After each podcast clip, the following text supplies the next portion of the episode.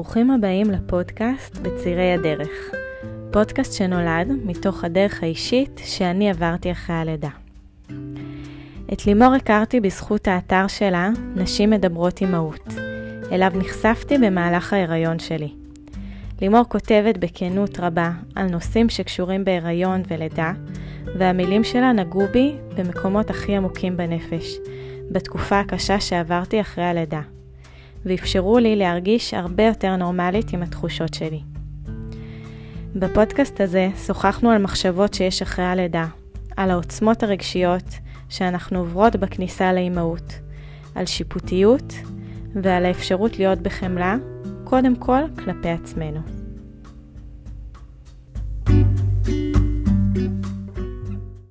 היי לימור. היי.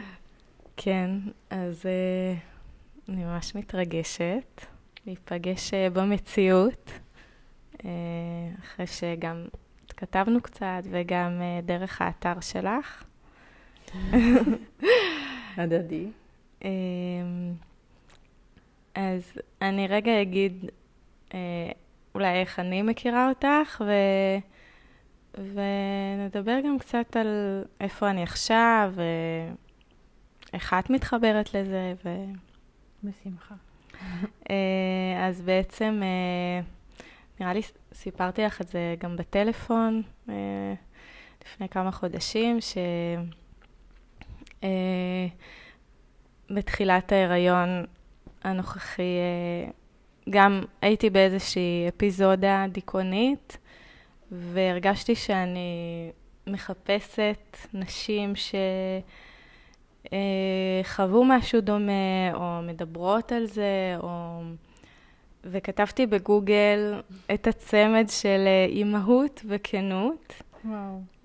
ופשוט הגעתי לאתר שלך. וזה כיף.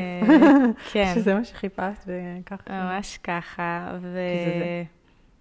ופשוט כאילו ראיתי את האתר שלך עם כל הטקסטים המדהימים לא רגילים אולי לקרוא ולכתוב דברים כאלה. וזה פשוט גרם לי להרגיש קצת יותר נורמלית, מתוך כל הסיפור הזה של הריון, שלא הייתי הכי שמחה באותם חודשים, וזהו, ככה בעצם הגעתי אלייך ולאתר שלך. וכתבת גם קצת. נכון, ואז באמת במהלך ההיריון היה איזשהו רגע שכזה הרגשתי מאוד כזה עומס, דווקא עם הגדולות שלי. אני זוכרת שהרגשתי שהיה לי קשה שפתאום המגע שלהם, כאילו שהם התקרבו אליי וכאילו זה מאוד הציף אותי, הרגשתי הרבה אשמה על זה. וכזה יצא איזשהו טקסט, כי זה מה שכזה מרגיע אותי, פשוט לכתוב את הדברים. ואז פניתי אלייך ושאלתי אם את יכולה לשתף את זה אצלך בדף, כי כזה הרגשתי מורכת לשתף את זה אצלי בפייסבוק, כי בכל זאת זה לדוד שלי, ואני אמורה לרצות שהם את המגע שלהם, וכאילו הרגשתי מאוד לא נוח עם זה, עם איך שהרגשתי. ואת הסכמת, ובעצם אני לא זוכרת את הטקסט, זה מעניין, אני זוכרת רק את הטקסט האחר. נכון, ואז טוב, אולי רגע, נראה לי דיברתי הרבה איך אני מכירה אותך, אבל אולי רגע תגידי גם משהו את על עצמך, בעצם מה שנכון לך. מה, תכווני אותי קצת מה להגיד? קצת עלייך, ילדים, מה את עושה היום? אז זה קשה לי קצת מי אני, כי זה לא באמת מי אני. דיברנו קצת עכשיו על ההשתנות המתמדת, אז אני חושבת שמן הסתם, אז אולי מין זהויות רגילות כאלה, שהן רגילות להיכרות, אז לפחות בהקשר של מה שדיברת, יש לי אתר שנקרא נשים מדברות אמהות, וקמתי אותו אחרי, כמה שנים אחרי שהפכתי להיות אימא, בערך 3 שנים לתוך ההורות. הרגשתי, הייתי כבר מנחת קבוצות אז לנשים אחרי לידה, ורציתי, אני לא יודעת בדיוק מה רציתי, כי זה כבר 13 שנה עברו מאז, אז אבל הייתי מאוד עסוקה גם בלכתוב על מה שהרגשתי שהוא לא מדובר. לא היה כמעט בכלל, היה בלוג אחד רק שמדבר הורות, מדבר כנות. היה לי מאוד חסר, הייתי בטוחה שאני ממש לבד בזה. אז היה פורום של תפוז בזמנו. מאוד נעזרתי שם, לא היה פייסבוק אז אפילו. והתחלתי באיזושהי תנועה כזאת של להזמין נשים לכתיבה. היה לי נורא נורא חשוב, כי הרגשתי שזה ידע שלא כתוב בשום מקום, מה אנחנו מרגישות באמת אחרי הלידה. כל מה שאמרת על אני אמורה לגעת, אני אמורה ליהנות מהמגע שלהם, אני אמורה ככה, אני אמורה אחרת, זה משהו שגם אני הרגשתי כל הזמן, בתוך ההורות, כל הזמן מוכזבת ממה אני לא. וזו תחושה מאוד קשה להיות אימא ככה. וחצבתי את הדרך, דרך בעזרת אימהות, כאילו אני כתבתי והזמנתי אימהות לכתיבה. וזה השליחות, אני חושבת, שלי, של לאפשר לאימהות את המרחב נשימה הזה, שמאוד מאוד מתאפשר דרך זה שאת מבינה שאת לא לבד.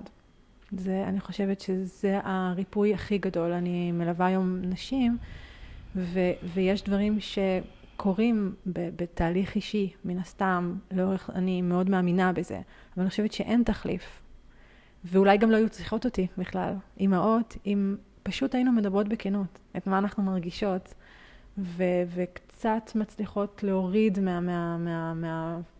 מהפסאדה, מהפסון הזה שאנחנו מחזיקות, כי אני חושבת שזה גורם להרבה הרבה נזק, ואני חושבת שזה אחת הסיבות לדיכאון, כי דיכאון הוא מדיכוי, אנחנו מדכאות את הרגשות שלנו, אנחנו מדכאות את הרצונות שלנו ואת הצרכים שלנו, ואני חושבת שאם היה שיח, באמת, אני באמת מאמינה בזה, שאם היה שיח פתוח וכנה וחופשי ויותר מחובר למציאות ולא לספרים, איך אנחנו אמורות להיות, אז פשוט היה יותר קל להיות אימא. וזה משהו שאני מאוד מאחלת לנו, כאילו, שנוכל לדבר בכנות, שנוכל להרפות, להיות נינוחות קצת, מי שאנחנו. ונראה לי הצגה עצמית מספיקה. אני גרה בקרקור, נשואה לרועי, ויש לי 2 ילדים, נוגה ואייל. אייל הוא בן 16.5 ונוגה היא בת 10, וההפרשים גם, זה עוד איזה כנות שהייתה שם, ההפרשים ביניהם של קשה לי, אני צריכה להתאושש, הזוגיות שלי נפגעה, החיים שלי השתנו, אני צריכה זמן. יאללה, בואי נדבר. כן, אני גם זוכרת שקראתי את הטקסט שכתבת אז על ההפרשים. את יכולה כאילו קצת לפרט יותר מה זה אומר היה לי קשה? כן, בטח. קודם כל, כאילו אני מרגישה שאני באה פה באיזשהו כובע של הדיכאון, ולא אולי קושי רגיל כזה או אחר, וגם על זה היה לנו איזשהו שיח, נכון, אחרי הלידה שלי. זה בעצם הטקסט השני שכתבתי, שהוא היה ממש בתקופת השיא של הדיכאון שלי,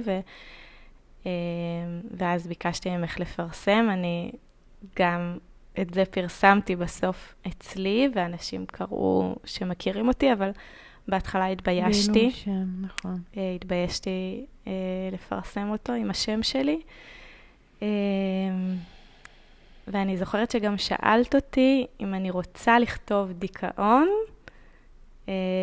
ככה נראה דיכאון, או משהו כזה, ככה נראה אישה בדיכאון. נכון, כי ממש כתבתי את איך נראה דיכאון, ואת שאלת אותי בעצם אם אני רוצה להביא את זה ככה, עם המילה דיכאון. כן. והרגשתי שאני לא יכולה שלא. כן. כאילו מין כזה, יש משהו בהגדרה שהרגשתי לפחות שכשאני אומרת את זה ככה, אז ידעו שזה חמור. וזה חשוב לך, וזה היה חשוב לך להבין שזה חמור. זה היה חשוב לי, כאילו, שלא התייחסו לזה כמו איזשהו קושי רגיל אחרי לידה. כן. רגיל אני אומרת במרכאות, כי כל אישה צריכה שהתייחסו אליה אחרי לידה, או בהיריון, או בכלל, אבל מתכוונת לתקופה הזאת, אבל כאילו היה לי חשוב להשאיר את המילה דיכאון, כי יש לזה די הגדרות ברורות כאלה. ברור שכל אחת חובה את זה בצורה שונה, אבל כן יש איזה שהם נראה לי דפוסים דומים, וואו. ואני טועה כזה, איך את היית אחרי הלידה? את אמרת לי שאת לא חווית דיכאון פרופר או משהו כזה, אבל כזה מה? אני צריכה לתת איזושהי הקדמה עכשיו, לפני שאני ככה אשמח לדבר על החוויה האישית שלי, כי יש משהו שהוא בעצם בלתי נפרד ממה שאני אגיד, ונורא חשוב שמי ששומעת את זה תבין שאין דרך אחת להתייחס לתופעות רגשיות באופן כללי. זאת אומרת, ואני אגיד את נקודת המבט שלי ומאיפה שאני, המבט המקצועית והאישית, שאני מגיעה אל התופעה הזאת, על מה שנשים מרגישות, וממש הגיוני שאשת מקצוע אחרת תגיד דברים אחרים, וזה ממש בעיניי חשוב. זה חלק מנקודת המבט שלי, זה חלק מהמקום שבו אני נמצאת, זאת לא האמת, אין דבר כזה בעצם. אז אני אגיד קודם כל שמה שאמרת, אני הייתי זקוקה לשמוע שזה רציני ושזה דיכאון, זה חלק מאוד מאוד משמעותי מתהליך הריפוי. זה חלק נורא נורא חשוב. עשיתי הרצאה דיגיטלית שדי גנזתי אותה, אני לא חושבת שהיא כבר באוויר, של האם, שהכותרת שלה הייתה, האם זה נורמלי, מה שאני מרגישה, על איך לגשת לשאלה הזאת בכלל. ואחד הדברים שם שאמרתי זה, מה התשובה שאת רוצה לשמוע? האם את רוצה לשמוע שזה נורמלי מה שאת מרגישה? או האם את מרגישה שאת רוצה להרגיש, לא, זה לא נורמלי. את רוצה לשמוע שזה לא רגיל, זה לא נורמלי. וזה חלק מאוד משמעותי מהריפוי, מאיך להיות עם זה. כי יש נשים שמרגישות מאוד מאוד קשה, ויכול להיות שלפי ההבחנה יגידו להם, כן, זה משהו כזה, דיכאון קל, בינוני, אבל הן צריכות לשמוע שזה לא. הן צריכות לשמוע שהן נורמליות, ושזה רגיל, ושנשים מרגישות ככה, ושזה ממש בסדר, וזה מה שעוזר להם את התנועה הטבעית שלהן לעבר מקום של החלמה. ויש נשים שבדיוק ההפך. הן צריכות לשמוע שזה לא רגיל, שזה לא כמו אחרות, שזה ממש קשה ולא נורמלי ושונה וממש דיכאון וממש צריך טיפול תרופתי, ויש נשים שבדיוק צריכות ההפך, ואין נכון ולא נכון, וזה משהו שבעיניי יותר חשוב מההגדרה ויותר חשוב מה זה דיכאון. ואני אגיד רגע שגם לגבי ההגדרה של דיכאון יש ספר הבחנות ויש, אבל זה בסופו של דבר די רנדומלי. זאת אומרת, עשו איזה קו מסוים. זה לא שזה מדע, זה לא מדע מדויק. מה שחשוב זה מה אישה מרגישה באותו רגע, מה היא צריכה, מה החוויה שלה. זה כן עוזר לנשות מקצוע ואנשי מקצוע לחקור את התופעה, ללמוד אותה, להבין מה עוזר שם, לקצות משאבים לטובת זה. אבל זה לאו דווקא קשור לחוויה האישית ואיך להגיע משם לריפוי, האבחון. תגידי לי רגע איך את כשאני אומרת את זה, ומשם נמשיך. כי אני יודעת שלפעמים זה כזה לא רגיל לשמוע את זה. לא, אני דווקא מאוד מתחברת, וגם אולי שמת לב שיש לי פתאום לחלוכית בעיניים. כי מה? כי קודם כל זה החזיר אותי לרגע הזה שבאמת שאלת אותי, אם כן לכתוב דיכאון או לא לכתוב דיכאון, ואני מרגישה שגם אני עוברת דרך עם המילה הזאת בכלל. נכון.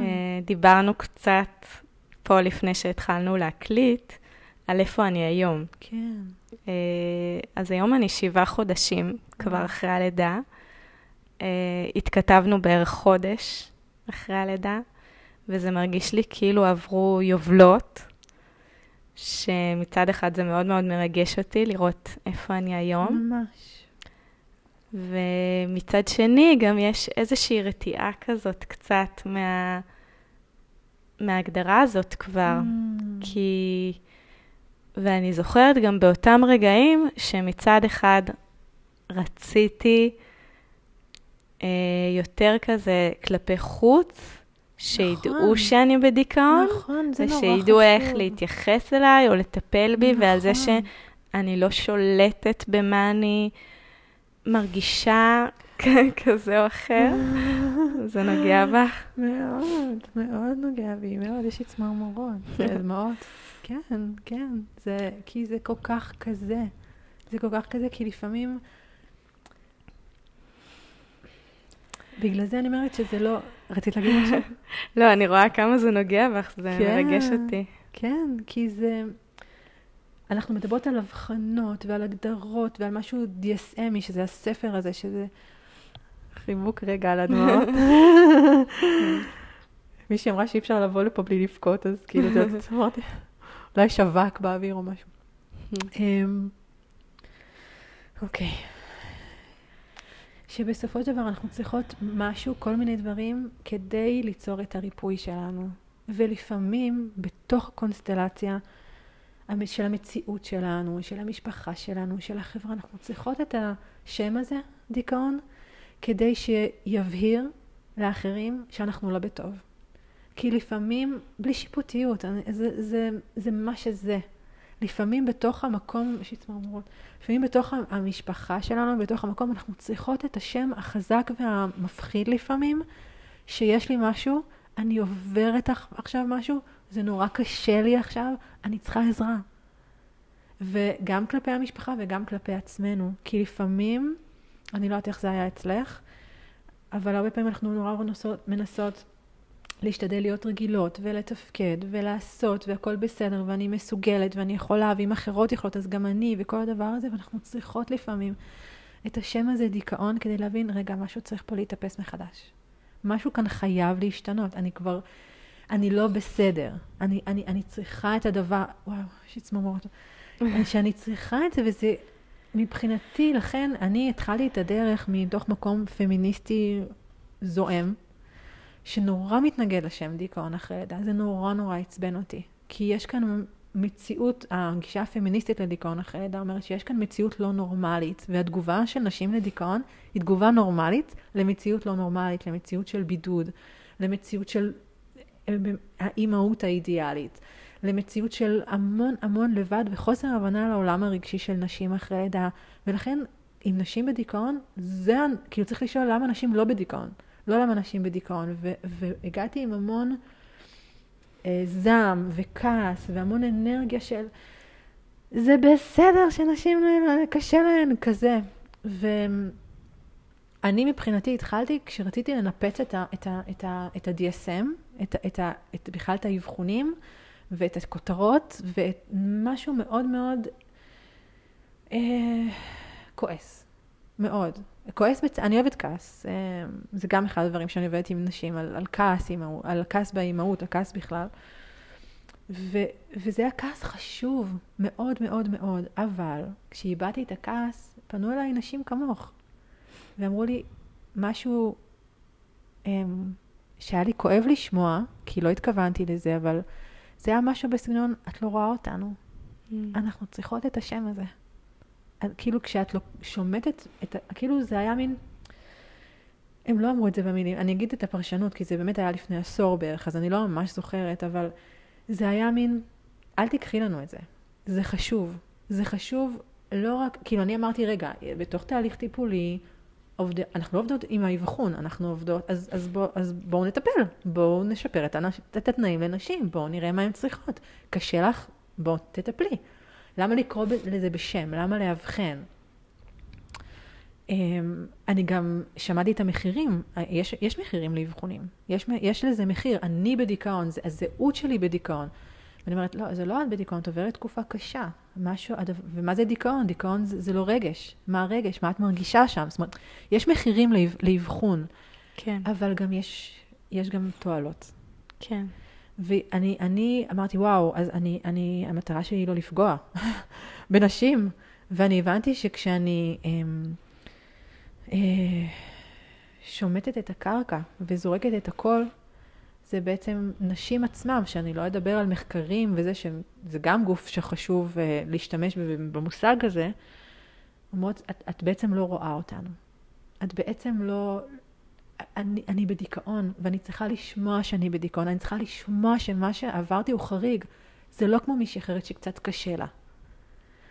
ובתוך ההקשבה הזאת, משהו בי התחיל להיות בקרקע, קשר אחר גם עם ההגדרה. כמו שאת אומרת שאת גם נעשית עם הזמן, את בדיאלוג בעצם עם ההגדרה הזאת, אז גם אני הייתי בדיאלוג אחר עם ההגדרה, ואני חושבת שזה חשוב להיות בדיאלוג הזה. ועוד לא דיברתי על החוויה שלי אחרי לידה. כן, זהו, איכשהו התגלגלנו, אבל קודם כל זה מאוד מעניין לי וגם נעים לי לשמוע את כאילו גם את ההתפתחות שאת עברת עם זה, ואני יכולה להגיד שהתעקשתי על ההגדרה הזאת, כן. לפחות בטקסט, כן. אז, ויחד עם זה, היה לי גם סלידה מההגדרה, כאילו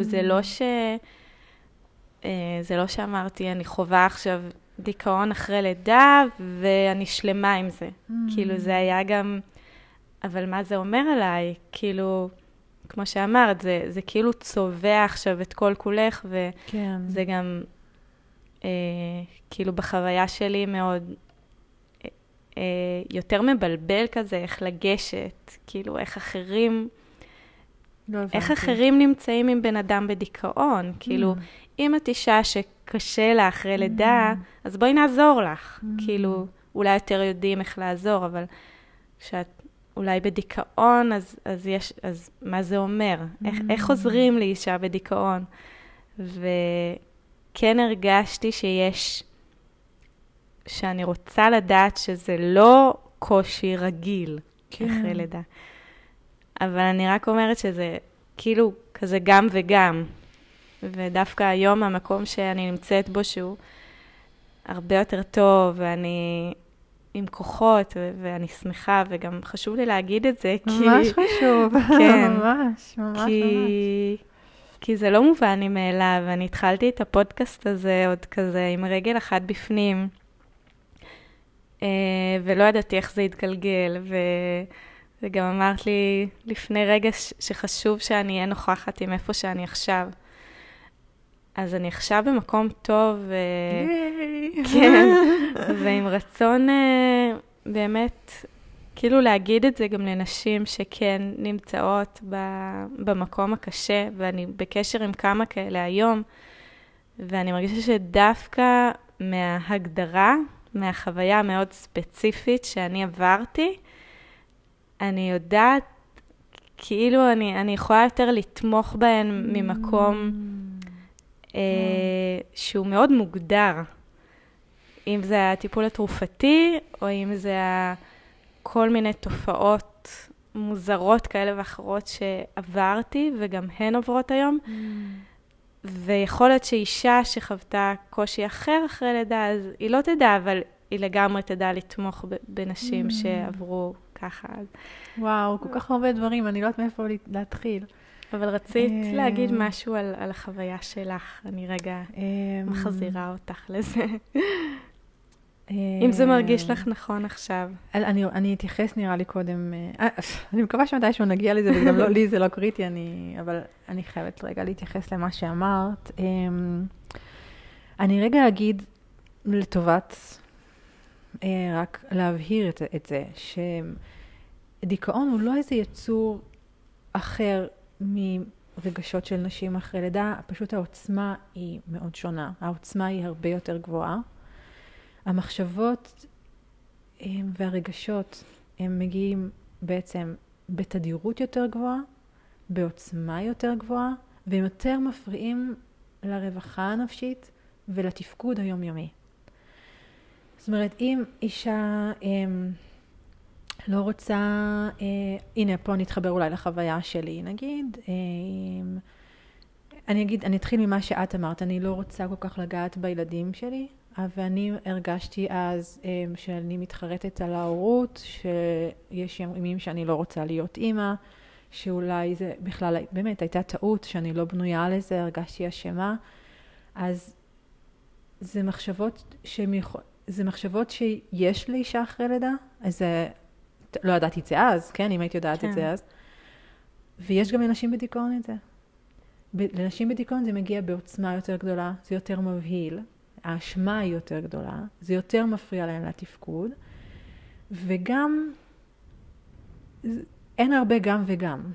זאת אומרת, יש הרבה את זה, ושחור, וקשה, ואי אפשר לצאת משם, ואין גם הנאה וגם שמחה. זאת אומרת, זה כמו, אצלי זה היה כמו בשיאים כאלה של פיקים של, בעיקר סביב הבכי של התינוק שלי, והוא בחר הרבה. מין, קשה, קשה, קשה, קשה, קשה, קשה, למה עשיתי את זה, למה? רגשות מאוד מאוד עוצמתיים, ודיברנו על רגישות, אני אישה רגישה, אני עובדת עם נשים רגישות, אנחנו חוות רגשות מאוד חזק, בצורה, זה עוצמת רגשות שלא הרגשתי, זה היה נורא נורא מבהיל, כלפי הבן אדם, הילד, שאני הכי אמורה לאהוב אותו, הכי המון אג'נדות של איך אני אמורה להיות, אני רואה שוב לחלוכית כזה. כן, זה כאילו, את מדברת על זה, כאילו שזה רגיל להגיד דברים כאלה, אבל זה... אז לי זה רגיל. לי זה רגיל להגיד את זה. אבל נראה לי, גם אני וגם כל כך הרבה נשים מרגישות אשמה על כל מיני מחשבות כאלה. זו השליחות של...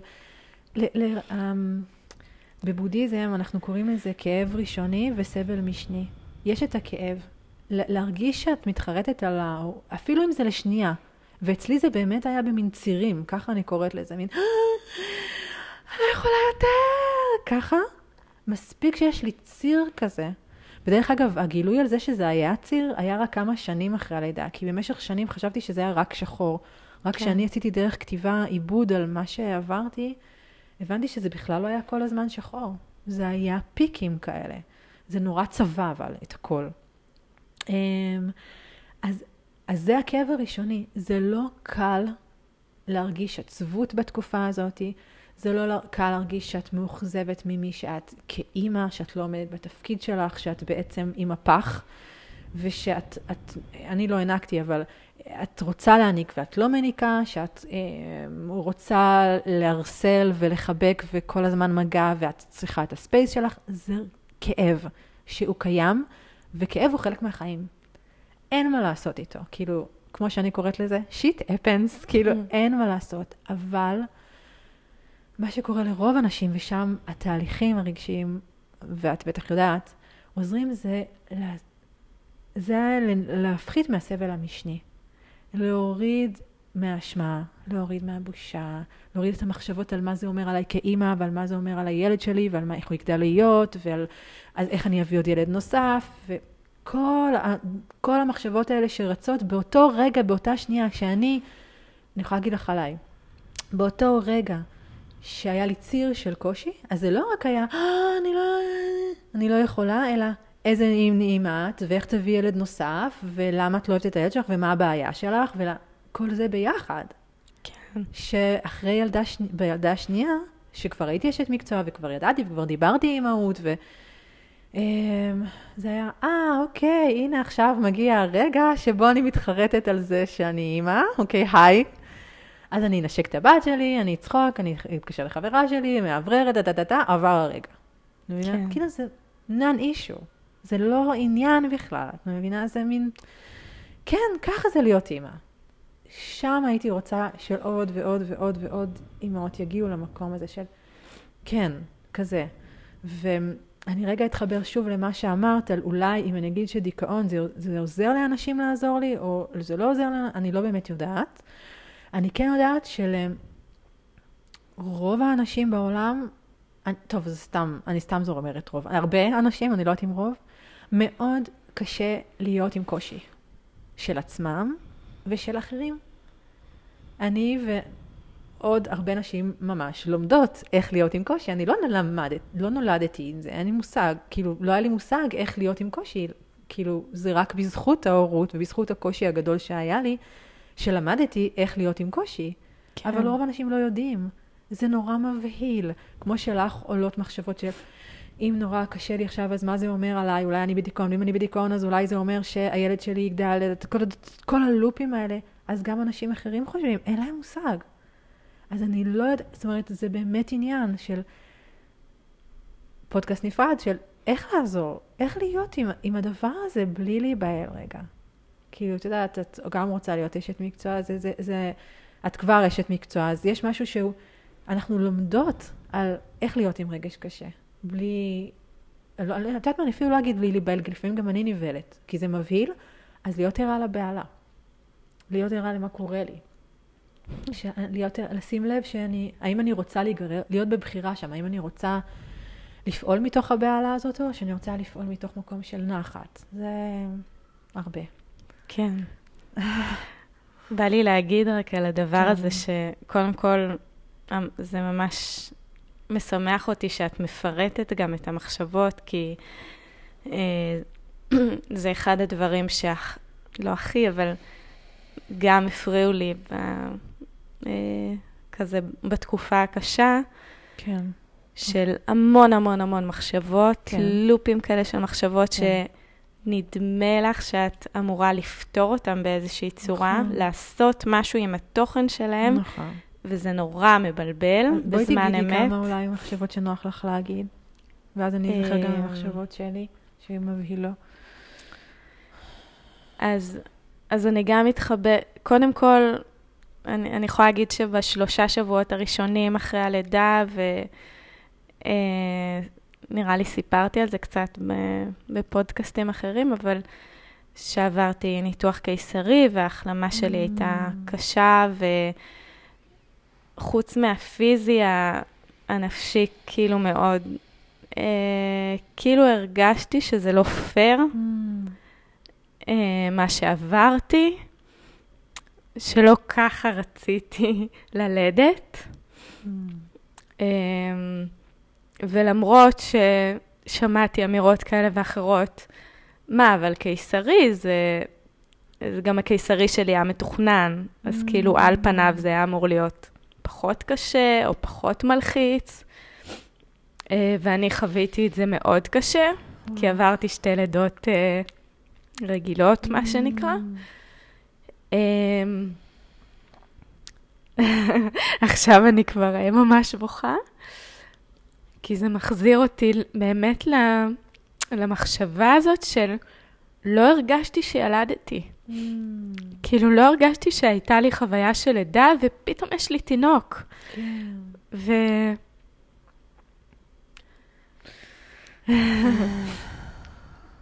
וכאילו הרגשתי לא פייר גם בשבילו.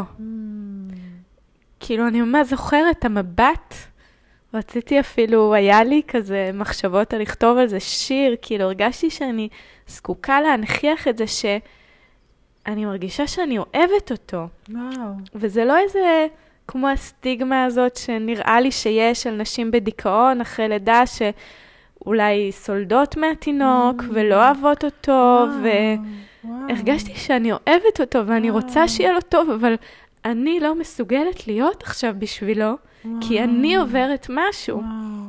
כי אני עברתי חוויה שהרגשתי שהיא לא קשורה אליו. נכון. לתינוק שלי.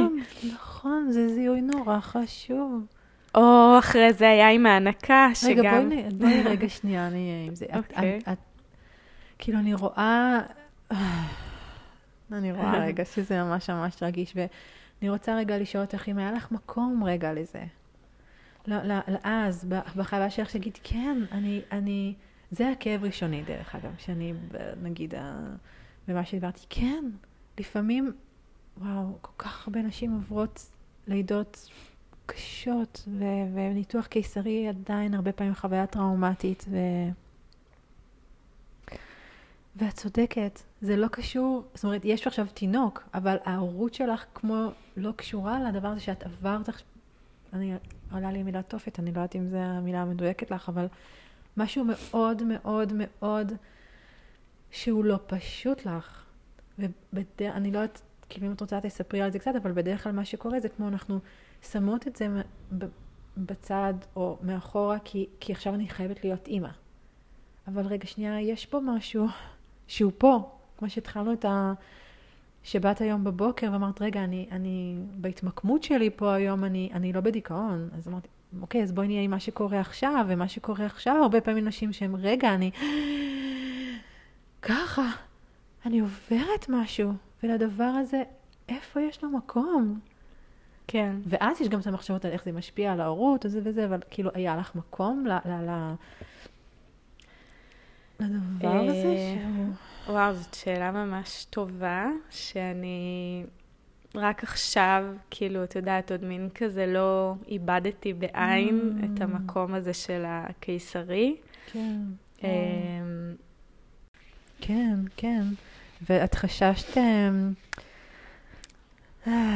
את חששת שאת רחוקה מהחוויה כשהתחלנו בבוקר. נכון. ותראי איך אנחנו יכולות, את יודעת גם...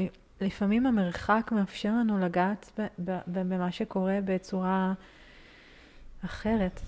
כאילו, באמת, גם נשים מגיעות לליווי שנים אחרי זה. לפעמים כי הן רוצות ילד נוסף, יש טראומה שם, אבל לפעמים כי פשוט משהו נשאר, או כי זה יש... משהו משפיע על מערכת היחסים, שמרגישות שזה קשור לתחילת ההורות, ואנחנו לא באמת מאבדות קשר, פשוט הקשר משתנה. אז... כן. אז אולי דווקא יותר קל לי עכשיו לדבר על החוויה, כי אני כבר לא בתוכה. נכון. ואני כן יכולה להתחבר לפער הזה שדיברת עליו, כי הרגשתי שאומנם הייתי מאוד, כאילו כמו שאת אומרת על הלידה השנייה אצלך, אז כאילו כבר חזקתי בראש שקשה לי אחרי לידה, זה משהו שהוא נורמלי אצלי, כאילו... כן. זה בסדר, החזקתי את זה כן. בראש, אבל זו הייתה חוויה כל כך עצומה אצלי של הקיסרי, שזה כאילו מין, זה לא אחרי לידה רגיל אצלי, אולי כמו שהייתי רגילה, וזה לא, כאילו הרגשתי שזה לא פייר, זה כאילו הביא אותי ל... לא פייר כלפייך ולא פייר כלפיו. כן, הרגשתי מאוד קורבן של הסיטואציה שכאילו מין כזה... אני יכולה להתמודד עם הקושי של אחרי לידה שאני כבר מכירה. אבל לא עם זה. אבל זה משהו חדש, כאילו, הכאבים שחוויתי, זה פשוט כאילו מין, רציתי שידעו, ואז כאילו, נראה לי גם לא הצלחתי להעביר את התחושה הזאת שהייתה לי כלפי הקיסרי, כי... יש עוד הרבה נשים שיולדות בקיסרי, והן לא חוות את מה שאני חובה. ויש כאלה שחוות לידה רגילה בתור לידה טראומטית, אז כאילו כן הרגשתי קצת שאין לי את הלגיטימציה לשים את זה על הקיסרי, למרות שאני מאוד הרגשתי שזה נוכח, ואז גם פה נראה לי אולי התחילה... כן. הקושי להיפגש ולדבר על זה ולראות את התגובות של הסביבה אבל זה היה מתוכנן, לא? או כל מיני אמירות שהם, כמו שאמרתם, הם הכי כאילו אנושיות, פשוט אני לא יכולתי להכיל את זה. אחרי זה נמשך גם להנקה לא הצלחתי, שזה גם האשמתי את הקיסרי, כן. כי כל מה שזה אמר, אז אם זה המחשבות, זה כזה התחיל נראה לי שם. כן. כאילו חוויה שהיא מאוד מאוד עוצמתית, שאי אפשר, אף אחד לא יכול להכין אותי אליה. נכון, אני חושבת, אחד הדברים... האופייניים למעברים והתחלות חדשות בכלל ולהורות, זה תמיד תהיה תחושה שלא הכינו אותי לזה, או רימו אותי.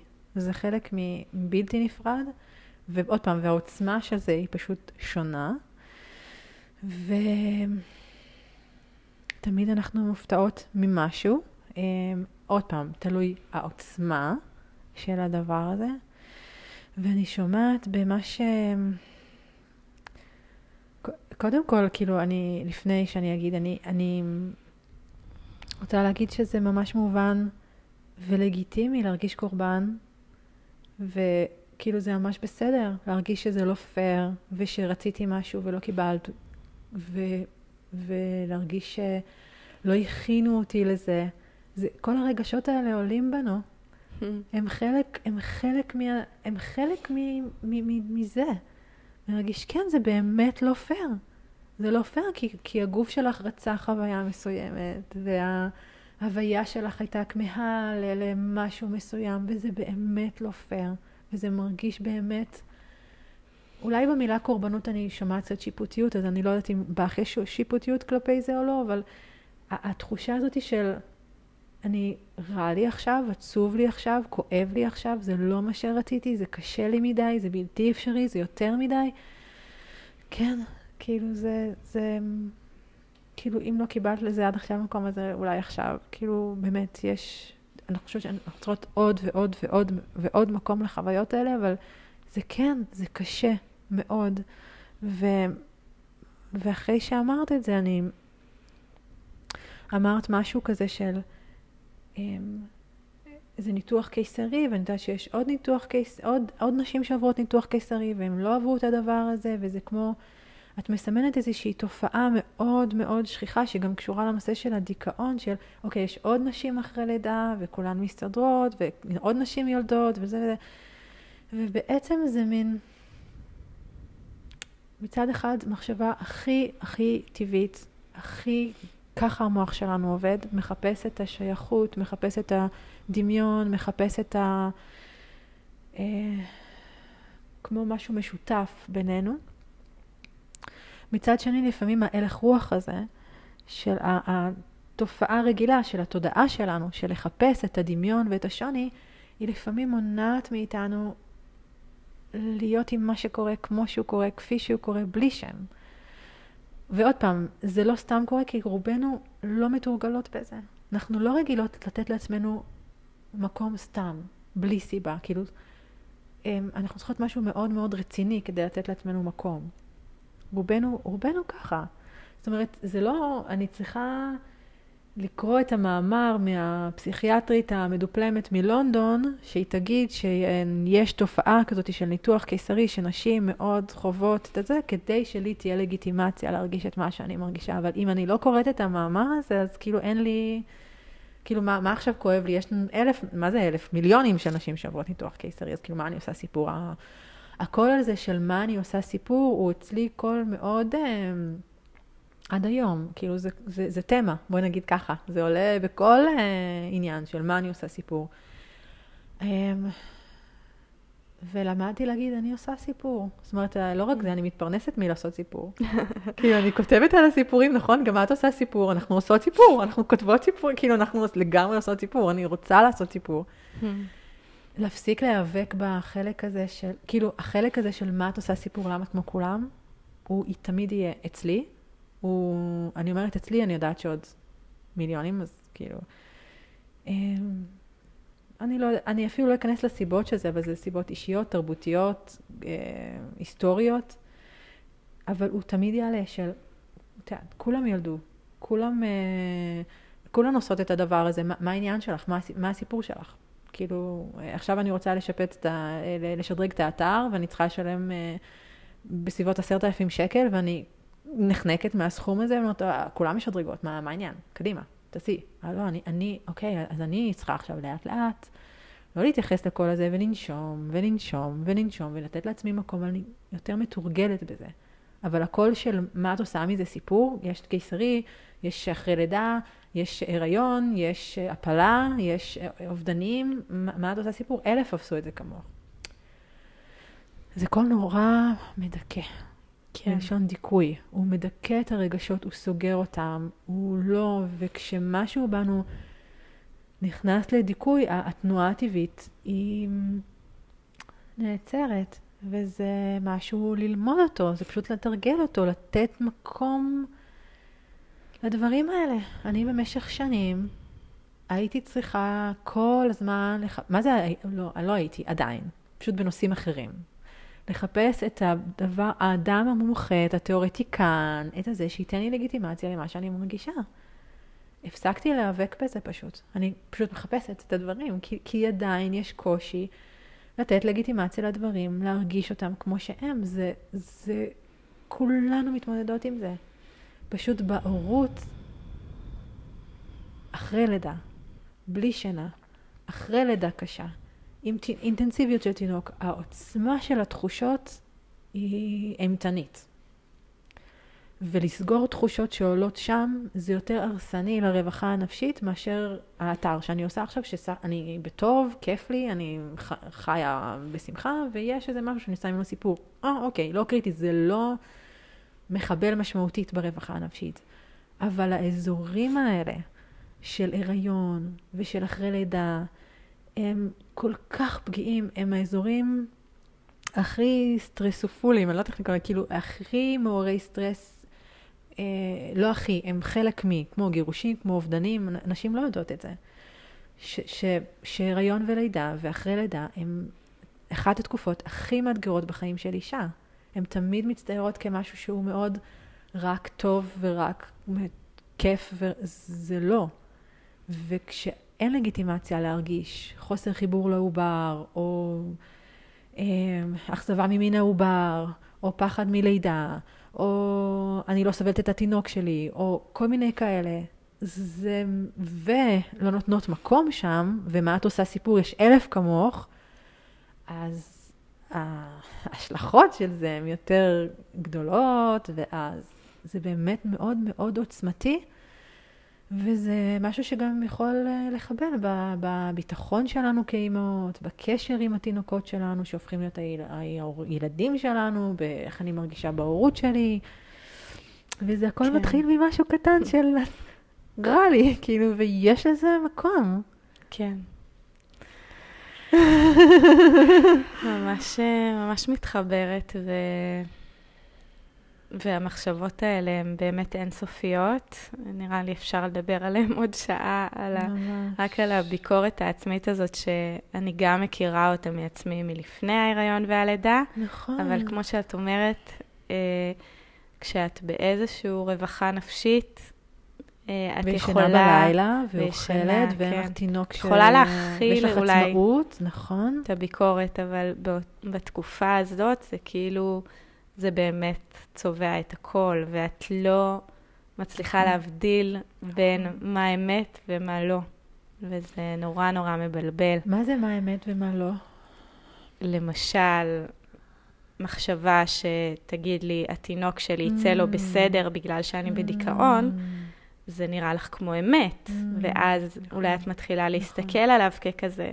כן, מאוד מאוד קריטי, מאוד אמיתי. ואני ממש שמחה להגיד שהתינוק שלי נגב, הוא נכנס השבוע למעון, שבוע שעבר, הוא מתוק אמיתי, הוא הילד הכי שמח שאני מכירה. כל כך חשוב להגיד. הוא רק מחייך, ואני מרגישה עליו כל כך הרבה אהבה, וכן, חוויתי דיכאון אחרי לידה, וזה כל כך כיף לי לנפץ את המיתוס הזה, כי אני גם שומעת נשים שאומרות, אולי הוא יהיה לו בסדר בגלל מה שאני עוברת. נכון. וזה עוד יותר נראה לי מדכא, כי את כאילו מרגישה עוד משהו שהוא לא בשליטתך, זה החיים שלו עכשיו. נכון.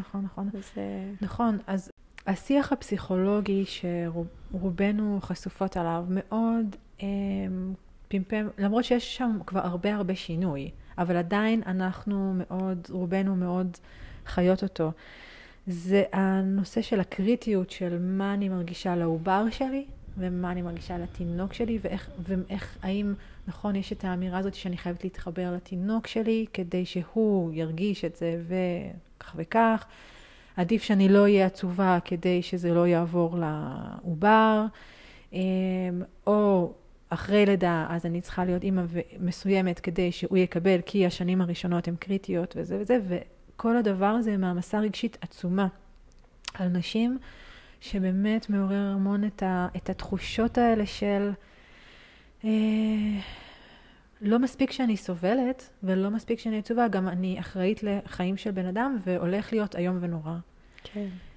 זה מחשבה מאוד מאוד דיכוטומית, מאוד מפחידה, שהיא בעצם מונעת את מה שאנחנו מדברות עליו, את האפשרות להיות עם הרגש, לתת לו מקום, לא להתרגש מזה, כל כך קצת לצחוק על זה אפילו, להקליל את זה, כי הכל מרגיש נורא נורא קריטי, ושאסור להרגיש את זה.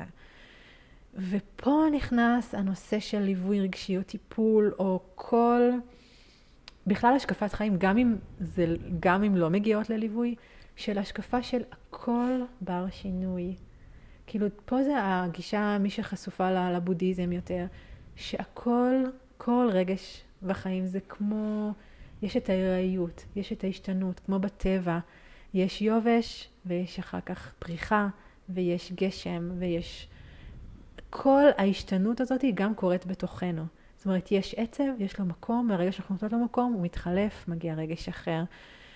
בתחושה של מתחיל הדיכאון, פחות מרגישים את התחלופה של זה. ולכן יותר צריך גם לעבוד על לנקות את האשמה והבושה, שהיא מאוד ככה תוקעת את ההישארות של הרגשות, ומונעת את התחלופה הטבעית, את ההיראיות וההשתנות. אבל מה שחשוב לי, שאם מישהי ככה שומעת עד עכשיו, אז הכל הוא בר שינוי.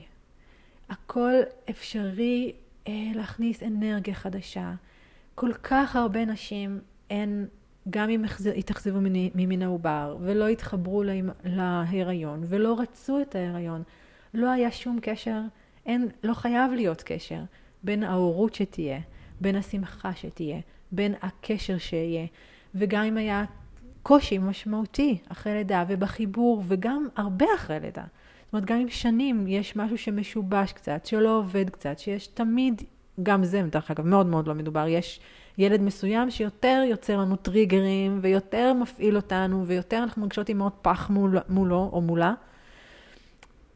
גם שם, אז בואי נבדוק מה קורה לך שם, בחמלה, איך אפשר להתפתח, וממש אפשר לעשות שם עבודה. יש את האופציה הזאת. יש את מי שרוצה, יש את האופציה הזאת. אני רק מזמינה למין קו מחשבה שאפשר לעשות, שאפשר להרגיש, אפשר לתת מקום לרגש, והכל הוא בר שינוי במידה ומסכימות לפגוש את הרגש. כי לעשות שינוי זה אומר לפגוש את הרגש. אז למצוא את האשת מקצוע המתאימה שאפשר להביא את עצמכן במין נינוחות כזאת, את כל השיט שיש, כדי שאפשר יהיה לפגוש וגם להרפות קצת מזה שזה באמת כולנו ככה. אני ככה, את ככה, כולנו.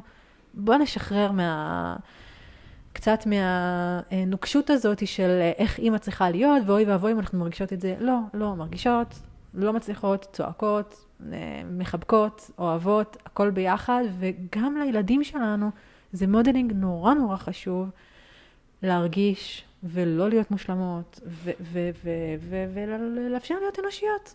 כאילו, טוב, זה ממש הקצה המזלג. כן. כן, איך את רוצה לסיים? כן. לא, אולי אני רק אתחבר לזה, מהמקום שאני הייתי בו, אני גם הולכת למטפלת, הלכתי עוד לפני הלידה, וחשוב לי להגיד שאני מאוד מאמינה בטיפול רגשי, ואני חושבת שבאמת יש תקופות בחיים שמאוד קשה כאילו לצאת לאיזו התבוננות כזאת לבד, כי את כל כך בתוך זה ואת לא יכולה לראות מעבר. נכון. אני כן אגיד רק איזושהי הערה שבחוויה שלי, באינטנסיביות שהייתי בה, של ההצפה, של הדיכאון, לא הרגשתי שזה מספיק לי, הטיפול הרגשי. הרגשתי מאוד טוב שהמטפלת שלי פשוט החזיקה אותי. כאילו זה היה ממש ברמה הכי, כמו קצת לחזור להיות תינוקת. עוברית, כן. רק להחזיק את הדבר הזה ולא לעשות עם זה כלום. לא לדבר על זה, לא משנה אם רוצים לדבר אפשר, אבל פשוט לבכות את זה ביחד. נכון. זה המון.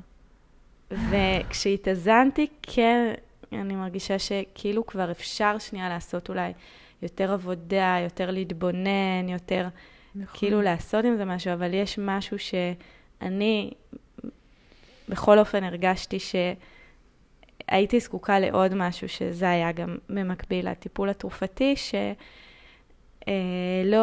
ואני גם שומעת את זה מעוד נשים שאני בקשר איתם היום, שהן אומרות לי, הפסיכולוגית אני לא מרגישה שזה עוזר לי. זה גם תלוי איזה גישה, נכון. כן. אבל זה נכון, את צודקת. יכול להיות שיש תקופות מאוד מסוימות שזה לא מספיק, ואולי, בקיצור, כאילו שווה לבחון את זה. אני חושבת לדבר על מה המרגישות, או בכלל לתת את האופציה לעיבור, זה רק חלק אחד ממשהו, ממערך שלם שיכול לעזור, אני לא אפתח את הנושא של כדורים כי זה מאוד מאוד מורכב, אבל בהחלט זה אופציה, אבל יש משהו של הרבה הרבה דברים שאפשר לעשות שם ברמה הכי בסיסית שמישהו יהיה איתך. כן. כי גם מפגש שבועי או אפילו פעמיים בשבוע זה ממש טיפה בים, כל שעה אחרי לידה, אם קשה, זה מרגיש כמו שנה, אז זה כאילו שעת שנים לבד.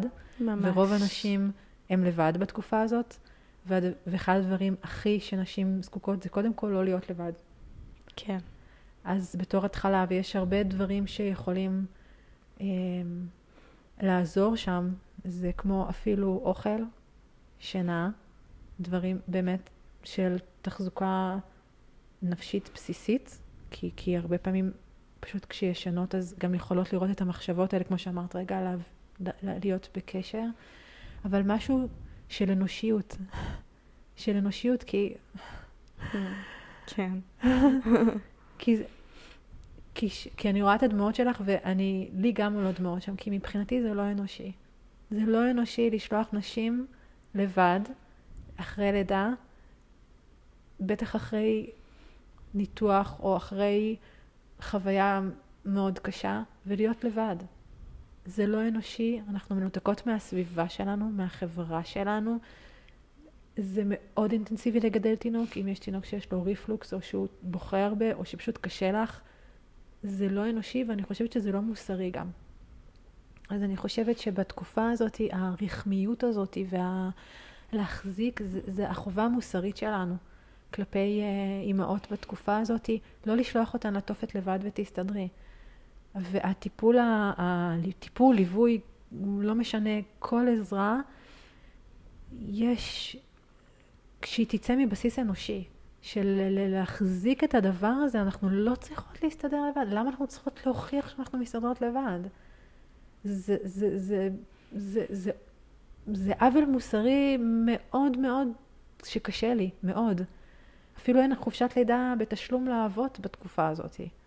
זה זמן שלפחות חודש-חודשיים להיות יחד כמשפחה, להיות עם דמויות, אם לא עם בן זוג, אז עם אחות, עם אמא, עם חברות, כל הזמן. כאילו, יש כאלה שלא, שרוצות להיות לבד, אבל בוא נגיד, עם הבקשה הבסיסית שלך, רוב הנשים לא רוצות להיות לבד. כן. זה נורא קשה. אולי גם הרצון להיות לבד נובע מזה שאת לא תקבלי את ה... קשה להיות עם הרגשות כשהם, לזה את מתכוונת? לא, שאולי תרגישי איזושהי שיפוטיות כלפי מה שאת מרגישה. נכון. אולי זה לא איזה רצון טהור של לבד, כמו שאת כל כך זקוקה למשהו מסוים. נכון. את צודקת. זה דיוק מאוד מאוד מאוד חשוב, כי לפעמים הסביבה הכי טבעית שלנו, היא לא תמיד נותנת את המצוד, ותעשי ככה, ותרימי, והוא לא ישן, והוא לא נושם, ולתניקי, ואין לך חלב, נכון, את צודקת, מאוד מאוד מאוד. אז אני מתכוונת לסביבה מיטיבה, בוא נגיד, אחרי לידה, אני חושבת, עוד פעם, הדיבור הכן, לא יכול להיות בנפרד, או עומד, אם נשים ימשיכו להיכנס לתופת כל הזמן, כאילו, מה עשינו שם? צריך שינוי. הרכות, החמלה, השבט אימהות, הסירי לידה שיש, אני מקווה שבקרוב יהיה קווי תמיכה לנשים אחרי לידה. העיטוף הזה הוא, אנחנו לא צריכות להסתדר שם לבד.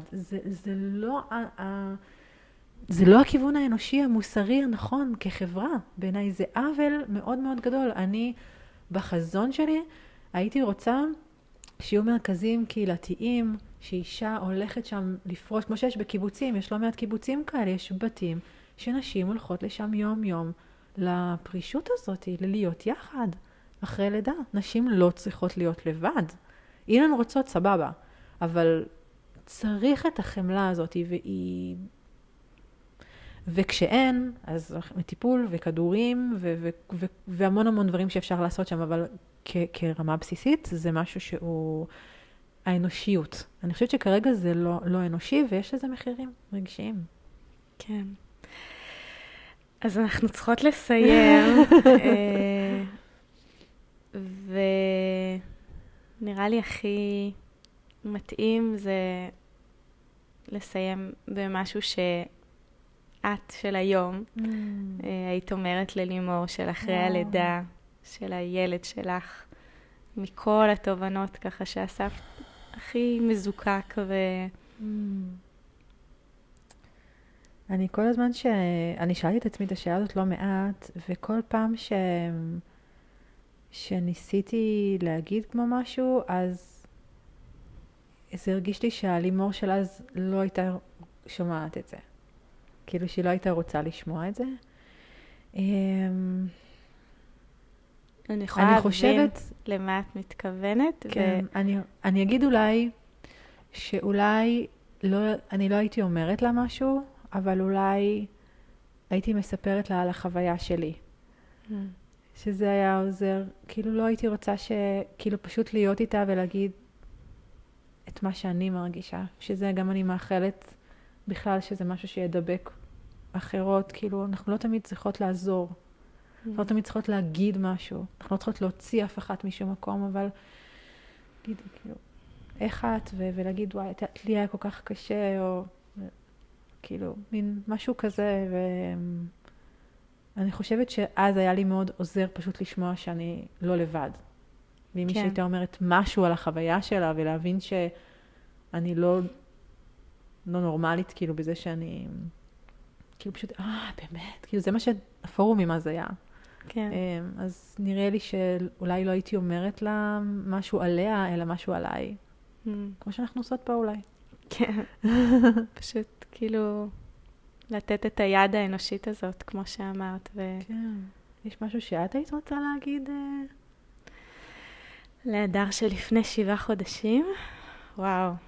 זה מיוחד, זה עוד לא עשיתי בפרקים הקודמים. וזה מאוד מרגש אותי. כן, הייתי רוצה להגיד לה שהיא סופר אמיצה. אמיצה במובן של את לא צריכה לעשות שום דבר. בצורה אחרת ממה שאת עושה. את תהיי בסדר. את ממש ממש תהיי בסדר.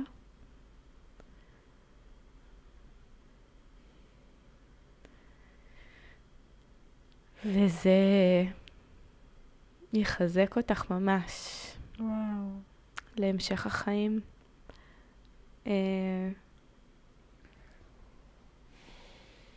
ואולי אני מתחברת למה שאת אמרת, שכאילו לפעמים זה מרגיש שאנחנו מבינות את עצמנו הכי טוב מכל אחד אחר, אז פשוט שאני אהיה שם בשבילי, עם יותר כוחות. ואני אתן לעצמי את היד, כי אני מבינה כמה זה קשה. ממש. וואו, זה כל כך כזה. אני ממש שמחה שאמרת את זה. נכון, נכון. קשה להיפרד קצת, לא? כן, ממש. מרגיש שרק התחלנו. כן, נכון. אבל כן, אז טוב, ממש תודה. ממש ממש תודה. זהו.